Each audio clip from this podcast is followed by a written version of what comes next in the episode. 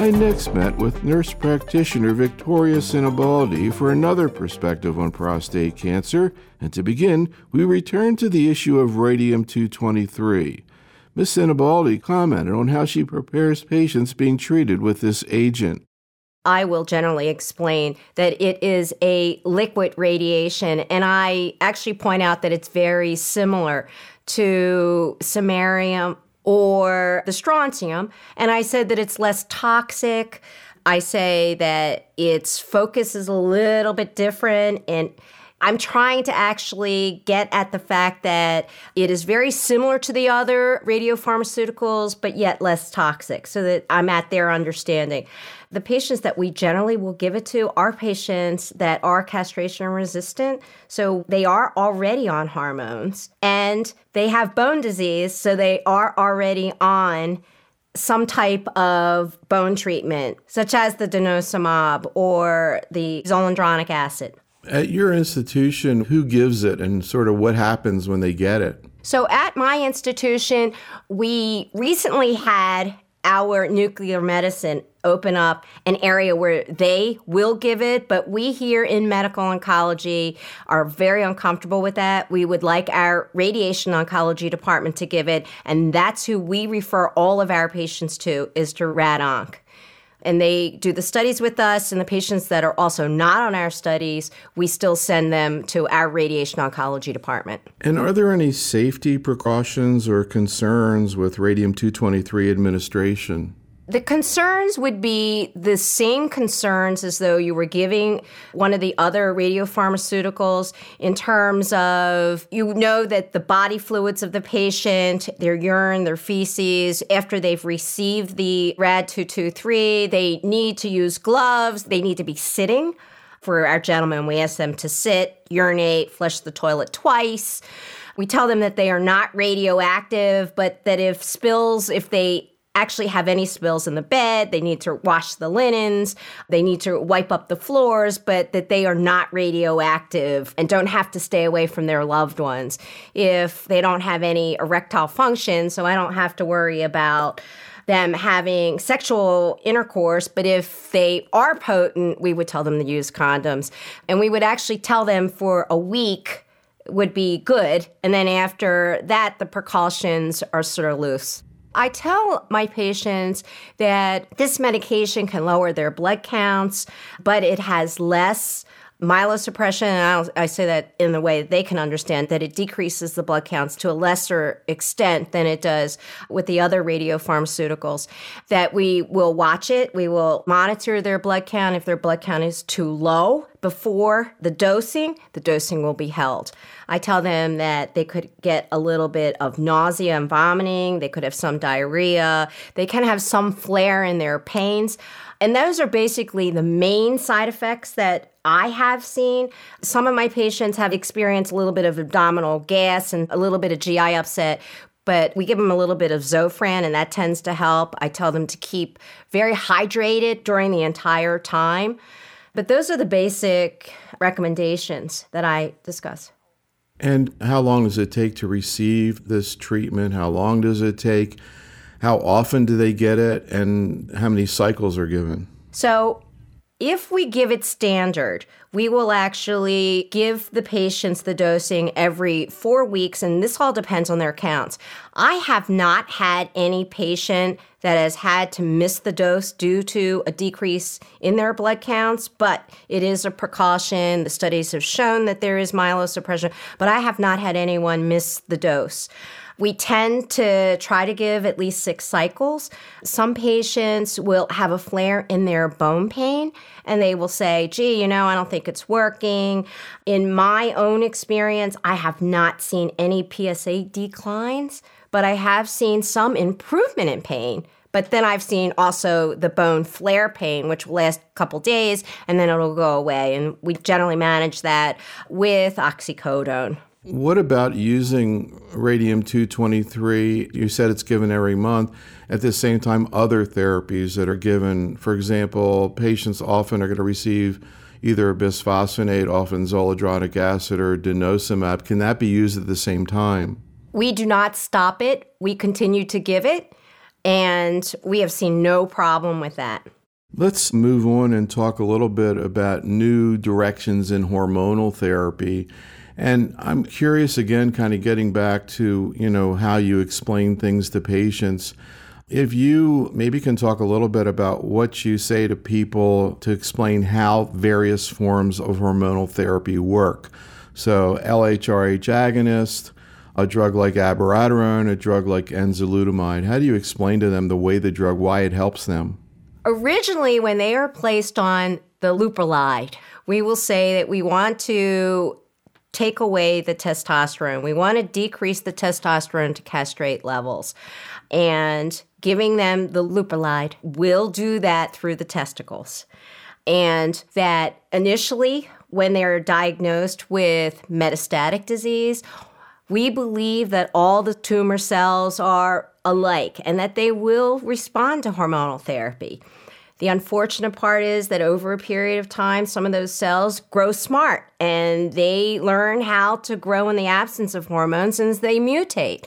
So, therefore, we need to add additional medications that are hormones that work to suppress the testosterone that is from the adrenal glands that we say that there is some testosterone that comes from the adrenals it's very small but given an anti-androgen such as the Nilandron and the bicalutamide when we give that it will block the testosterone that is made from the adrenal glands, and hopefully that will decrease the circulating hormones that the prostate cancer cells are feeding on. We tell them that although their disease progresses despite one hormonal manipulation, that there are studies that have shown that given subsequent hormonal therapies that they will also respond to them. Before the abiraterone was developed, we were giving ketoconazole, which is a CYP inhibitor, and we just say that we are trying to target different pathways that the prostate cancer cells are targeting and that the prostate cancer cells that have grown smart may respond to that. And so, therefore, we were giving ketoconazole plus the steroids. When the Abby actually came on the market, we said that it was a similar drug, that it did block one of the pathways so that the super testosterone and all the other pathways that the cancer uses, that would block that and therefore could benefit them. We did not feel that patients that received ketoconazole and had failed would respond to the abiraterone. But we have tried that. And yes, some patients respond, many of them don't respond. With regard to the enzalutamide, we say that this actually blocks the androgen receptor. So basically, we're trying to block the receptor sites, and it is another hormonal manipulation, and patients may respond to that. Can you talk a little bit about how you counsel patients about to begin these three types of hormonal therapy? What would you say to a patient about to begin leuprolide in terms of what to expect or what to tell you about?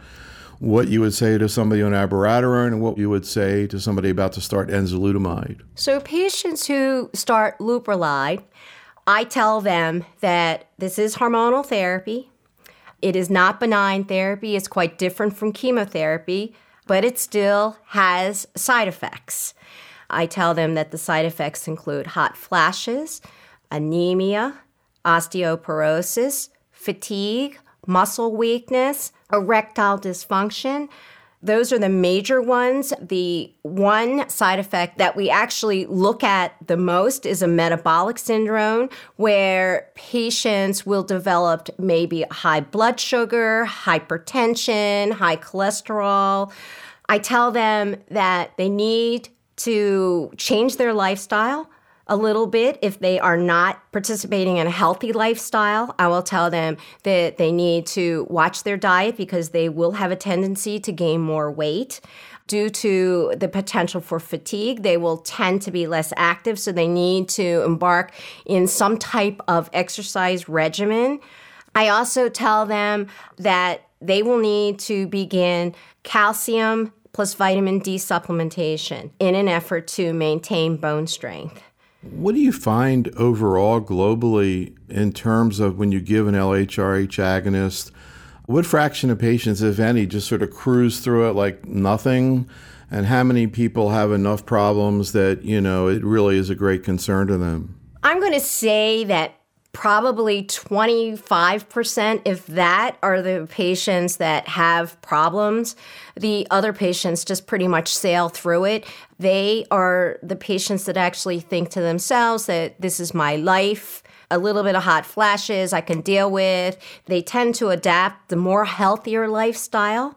I guess I would say that over a period of time, I have seen this mindset change. So, more and more patients are more receptive to actually changing to a more healthier lifestyle. So, one of the concerns, it's funny, when you started talking, you said 25%. I thought you were going to say 25% cruise through it and everybody else has problems because you hear so much, not so much the, you know, metabolic things that people can't feel, but about people just not feeling good. You know, they don't like feel like themselves. They don't have libido, etc.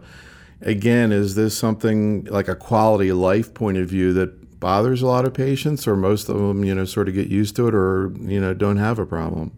In my experience, most patients tend to adapt to it. They tend to adjust to it.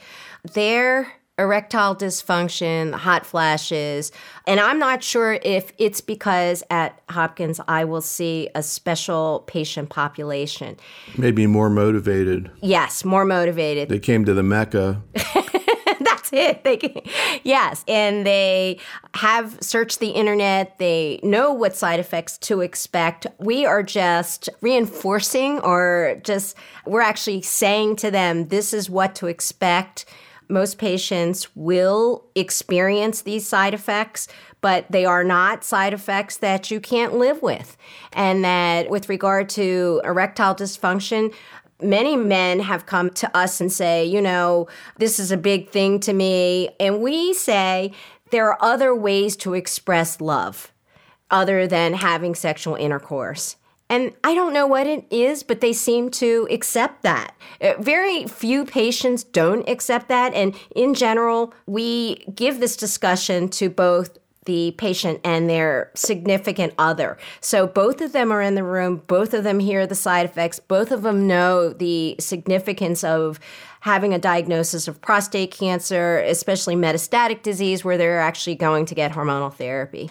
So, in a second, I want you to contrast that to what you say to people about to begin one of these newer agents. But one other question in terms of LHRH agonist, which is there is a strategy out there that you know aim is to try to improve quality of life of what's called intermittent androgen deprivation, which is you know that you give it for a while, the patient has a response, and then you stop it and kind of allow their hormones to you know go back to normal, feel better again and then when the tumor starts getting worse, you start the treatment back up. First of all, do you do that at all? And if so, do you see that these men really do have improved quality of life when you give them a break? Yes, we treat patients with intermittent hormonal therapy. We do feel that it gives them an improved quality of life because many of them will feel as though their energy has come back and their potency comes back. After a prolonged period of time, their potency may not come back, but in my experience, they're giving them the intermittent hormonal therapy early on. It only takes us two injections, two three month injections to actually bring that PSA down to undetectable levels. We tend to give intermittent hormonal therapy to patients who only have evidence of biochemical relapse patients that have nodal involvement, if their CAT scan completely normalizes, after six to nine months, we will consider treating them with intermittent hormonal therapy. So, yes, it does improve their quality of life for the time that we can give it, and we try to give it as long as possible. I guess the other thing that I've heard about is you have to look at more than whether they stop the treatment. Like the day they stop the treatment is not going to be the same day that their hormones return. I've heard there's often a delay. In some of these men, it takes a while. So they're still, even though the drug is stopped, they're still kind of in this sort of state of hormone deficiency for a while. Have you seen that? Oh, that is absolutely true. So when we give the injections, we give three month injections versus the six month injections. And it does take these men longer to recover.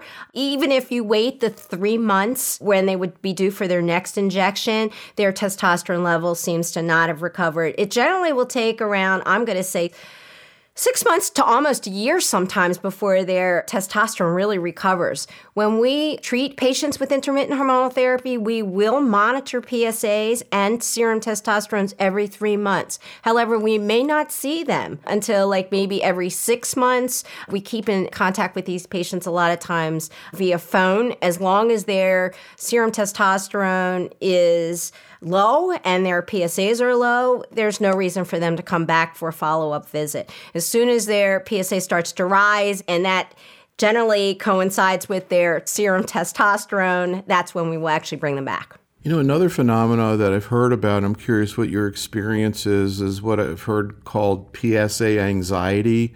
You know, patients coming in with their PSAs graphed and et cetera, et cetera.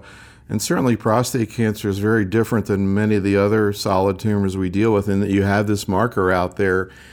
How often do you see people sort of overly focused on PSA, and how do you sort of deal with it? I'm going to say that the majority of my patients have PSA anxiety.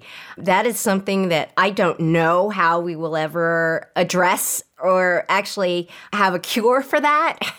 As long as a patient has a diagnosis of prostate cancer, they will always have PSA anxiety. They will do it all the time. What they will do is, even if we do not order a PSA, they will get some other doctor to order a PSA. Wow. While they're on our studies, wow. they will go and do a PSA. We have some studies where we blind PSAs, but these patients want to know about their PSA. So we will tell them that if they have them, they cannot show it to us. But they do, they will get other doctors to do them. They will even do daily PSAs sometimes. Wow. And there's no way we can stop it because our patients are more on the affluent side. We have patients that come here, you're absolutely right, because we are supposed to be the Mecca, and they don't care how much it costs. They are just very fixated on that PSA. So, you know, one thing that I think I'm seeing, and I'm going to try a little experiment with you just to see how it works, is that the course of men with metastatic prostate cancer typically it seems like the overall global course that these men are having has changed over the last few years. It almost kind of reminds me a lot of breast cancer that you know there's not this explosive downhill course that you might see say with pancreatic cancer I hear about a lot of men receiving multiple lines of treatment metastatic disease like they do in breast cancer three, four, five lines of treatment. And we've already talked about a bunch of new treatments or old treatments. So I'm just kind of curious, just off the top of your head, who is the last man in your practice who died? Let's hear what happened to him. You're absolutely right. It has changed. Prostate cancer has changed. The last patient that died recently this is a gentleman that actually was found to have prostate cancer at an early stage. He underwent a radical prostatectomy and did really well and thought he was cured. And it wasn't actually until 10 years later, because he was diagnosed at an early age, that he had biochemical relapse. Again, because we were monitoring this patient very closely, you're absolutely right. He did go through several lines of hormones. We tend to give hormones until we believe that the patient has castration resistant disease and that they're symptomatic. So, symptoms actually will drive us to administer chemotherapy sooner rather than later. If patients remain asymptomatic, which is what happened to this gentleman, he remained asymptomatic. So he did go through a series of hormones and then went on to pursue clinical trial treatments. Now, how old was he when he developed prostate cancer, and how much later was it that he was diagnosed with the METs? So he was 50. He was a very young man, a very young man. And when he developed METs, it was about 10 years later. He was in his 60s. So again, he had a family and he was very active. He was a very prominent man. So again, we tended to give him any type of treatment that we thought would not decrease his overall quality of life. How long did he have the metastatic disease? How old was he when he died? He was 70. So he lived with metastatic disease for 10 years. Yeah, 10 years. So he had a 20 year course, again, thinking about breast cancer, and lived with metastatic disease for 10 years. About how many different treatments did he receive while he had metastatic disease? He got chemo, I'm sure. Yes, he did get chemo. Different kinds or just uh, docetaxel? He had the docetaxel and mitoxantrone. And how about hormone therapies? You mentioned he had androgen deprivation. Yes. How long ago did he die? He died, oh, about two months ago. Two months ago. So, did he receive enzalutamide and abiraterone while he was being treated? He received enzalutamide. So we gave him enzalutamide versus the abiraterone, and we did that because of the steroids. Did you have a particular concern in terms of steroids with him? Was he a diabetic or? Yes. He was. Oh, interesting. Yes. Adult onset with non insulin dependent? So what happened was after he was treated with hormones, and we did treat him with ketoconazole and hydrocortisone. And then when he was on the hydrocortisone, he developed the diabetes. Hmm, interesting. And then we tapered him off, but the diabetes remained. So he was placed on by his primary care physician. He was placed on a hypoglycemic. Wow, interesting. Where were his metastases and how much of a problem, if any, was he having with the bone? So early on, he was not having any problems. And yes, he developed metastasis in the spine and in the pelvis. But again, it wasn't until the last year that he actually developed bone pain. He developed the metastasis and we treated it, but it wasn't until the last year that he actually started having the pain. And did he receive, you know, either denosumab, zoledronic acid, or radium 223? Yes, he receives zoledronic acid. Hmm. And what about, I guess, I don't know in terms of what was going on with him in terms of radium 223 recently approved. Did he have extensive disease outside of the bone? No, it was mainly bone disease. The reason why he did not receive radium 223 is because that was recently FDA right, approved. Right, so he sort and missed we it. only had access to that Right. through clinical trials. So, looking back on his case, do you think that there would have been a time that he could have benefited from radium 223? I do. I do believe that we would have tried to have given that, or that would have been one of our options. The reason is because he did have bone mets, and that was exactly where his disease was, and he was complaining of pain. So he might have benefited from that. We would tend to give that first because of the fact that it doesn't decrease the, you know, although it can cause myelosuppression, I have not seen it a whole lot. And in patients that receive radiopharmaceuticals, our biggest concern is the myelosuppression because that will prevent us from giving other subsequent treatments. And if we want to give clinical trial therapy, we need these patients to have good performance status. Our patients are not ready to give up. That's one thing that I've learned about prostate cancer patients. They may say that I've lived my life, you know, I've been through a lot, but they keep hoping that something out there will actually be available while they are still living. So they're not ready to die yet. So we tend to continue just to give them treatments. As long as their performance status is good, we will treat them. So, how long did you know this man? When did you begin taking care of him? I began taking care of him when his PSA started to rise and he actually was diagnosed with METS. That's when we actually get the referral. So, you took care of him for 10 years with metastatic disease? Mm-hmm. What did you see in him and I don't his loved ones? Did he have a spouse? Who came with him to the clinic?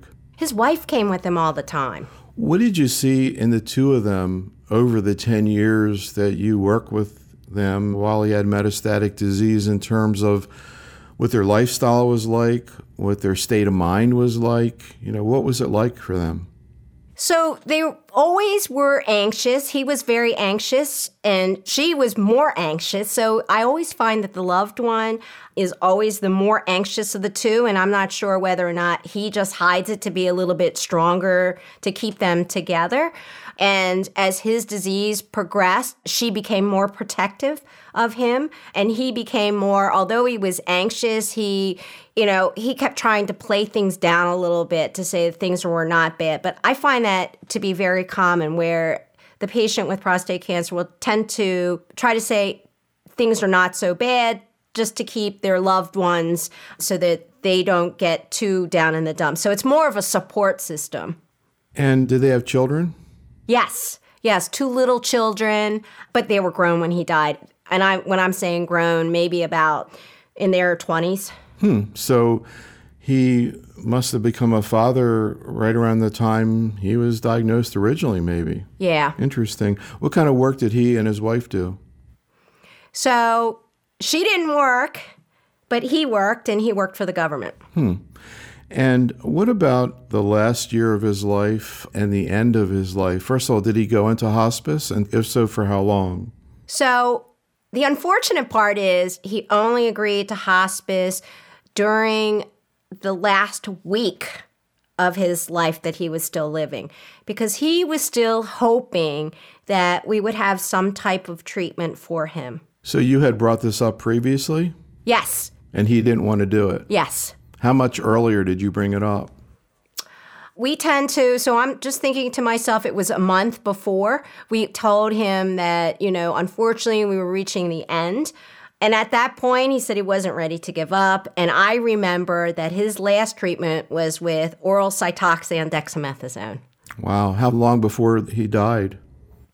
I'm going to say when we talk about hospice, so which was about a month before, we talked about hospice, and the patient said, "Oh, isn't there something?" You know, um, and the oral Cytoxan, we find that it's not very toxic. Some patients will get some type of benefit but again, this had steroids with it. And then we thought to ourselves, yes, we know he has diabetes, but yes, these steroids could help him out a little bit, maybe make him feel a little bit better.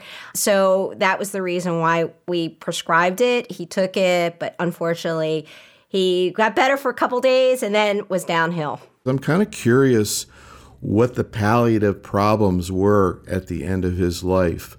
You mentioned they had bone pain. What were the dominant issues of the last few weeks of his life, and how comfortable or uncomfortable was he? He was very uncomfortable because of bone pain. That was the issue. And that is an unfortunate symptom because it's very difficult to control pain. You know, you give pain medication, you give the narcotics, but then they have the nausea and the vomiting. They get to the point where they don't feel like even taking any food in. It is very difficult. And we try to bring in our palliative pain team to actually help us with this. But again, the patient has really progressed to the point where it's almost days that he's going to survive. And I'm thinking to myself, we tend to bring a lot of the palliative care team in a little too late, but it's not based on our fault. It's the patient is not willing to accept the quote palliative care. They keep wanting to try, and then when everything has just gone amok and their disease has progressed to a point where we can't control things, is when they're willing to accept other people from the outside to help them.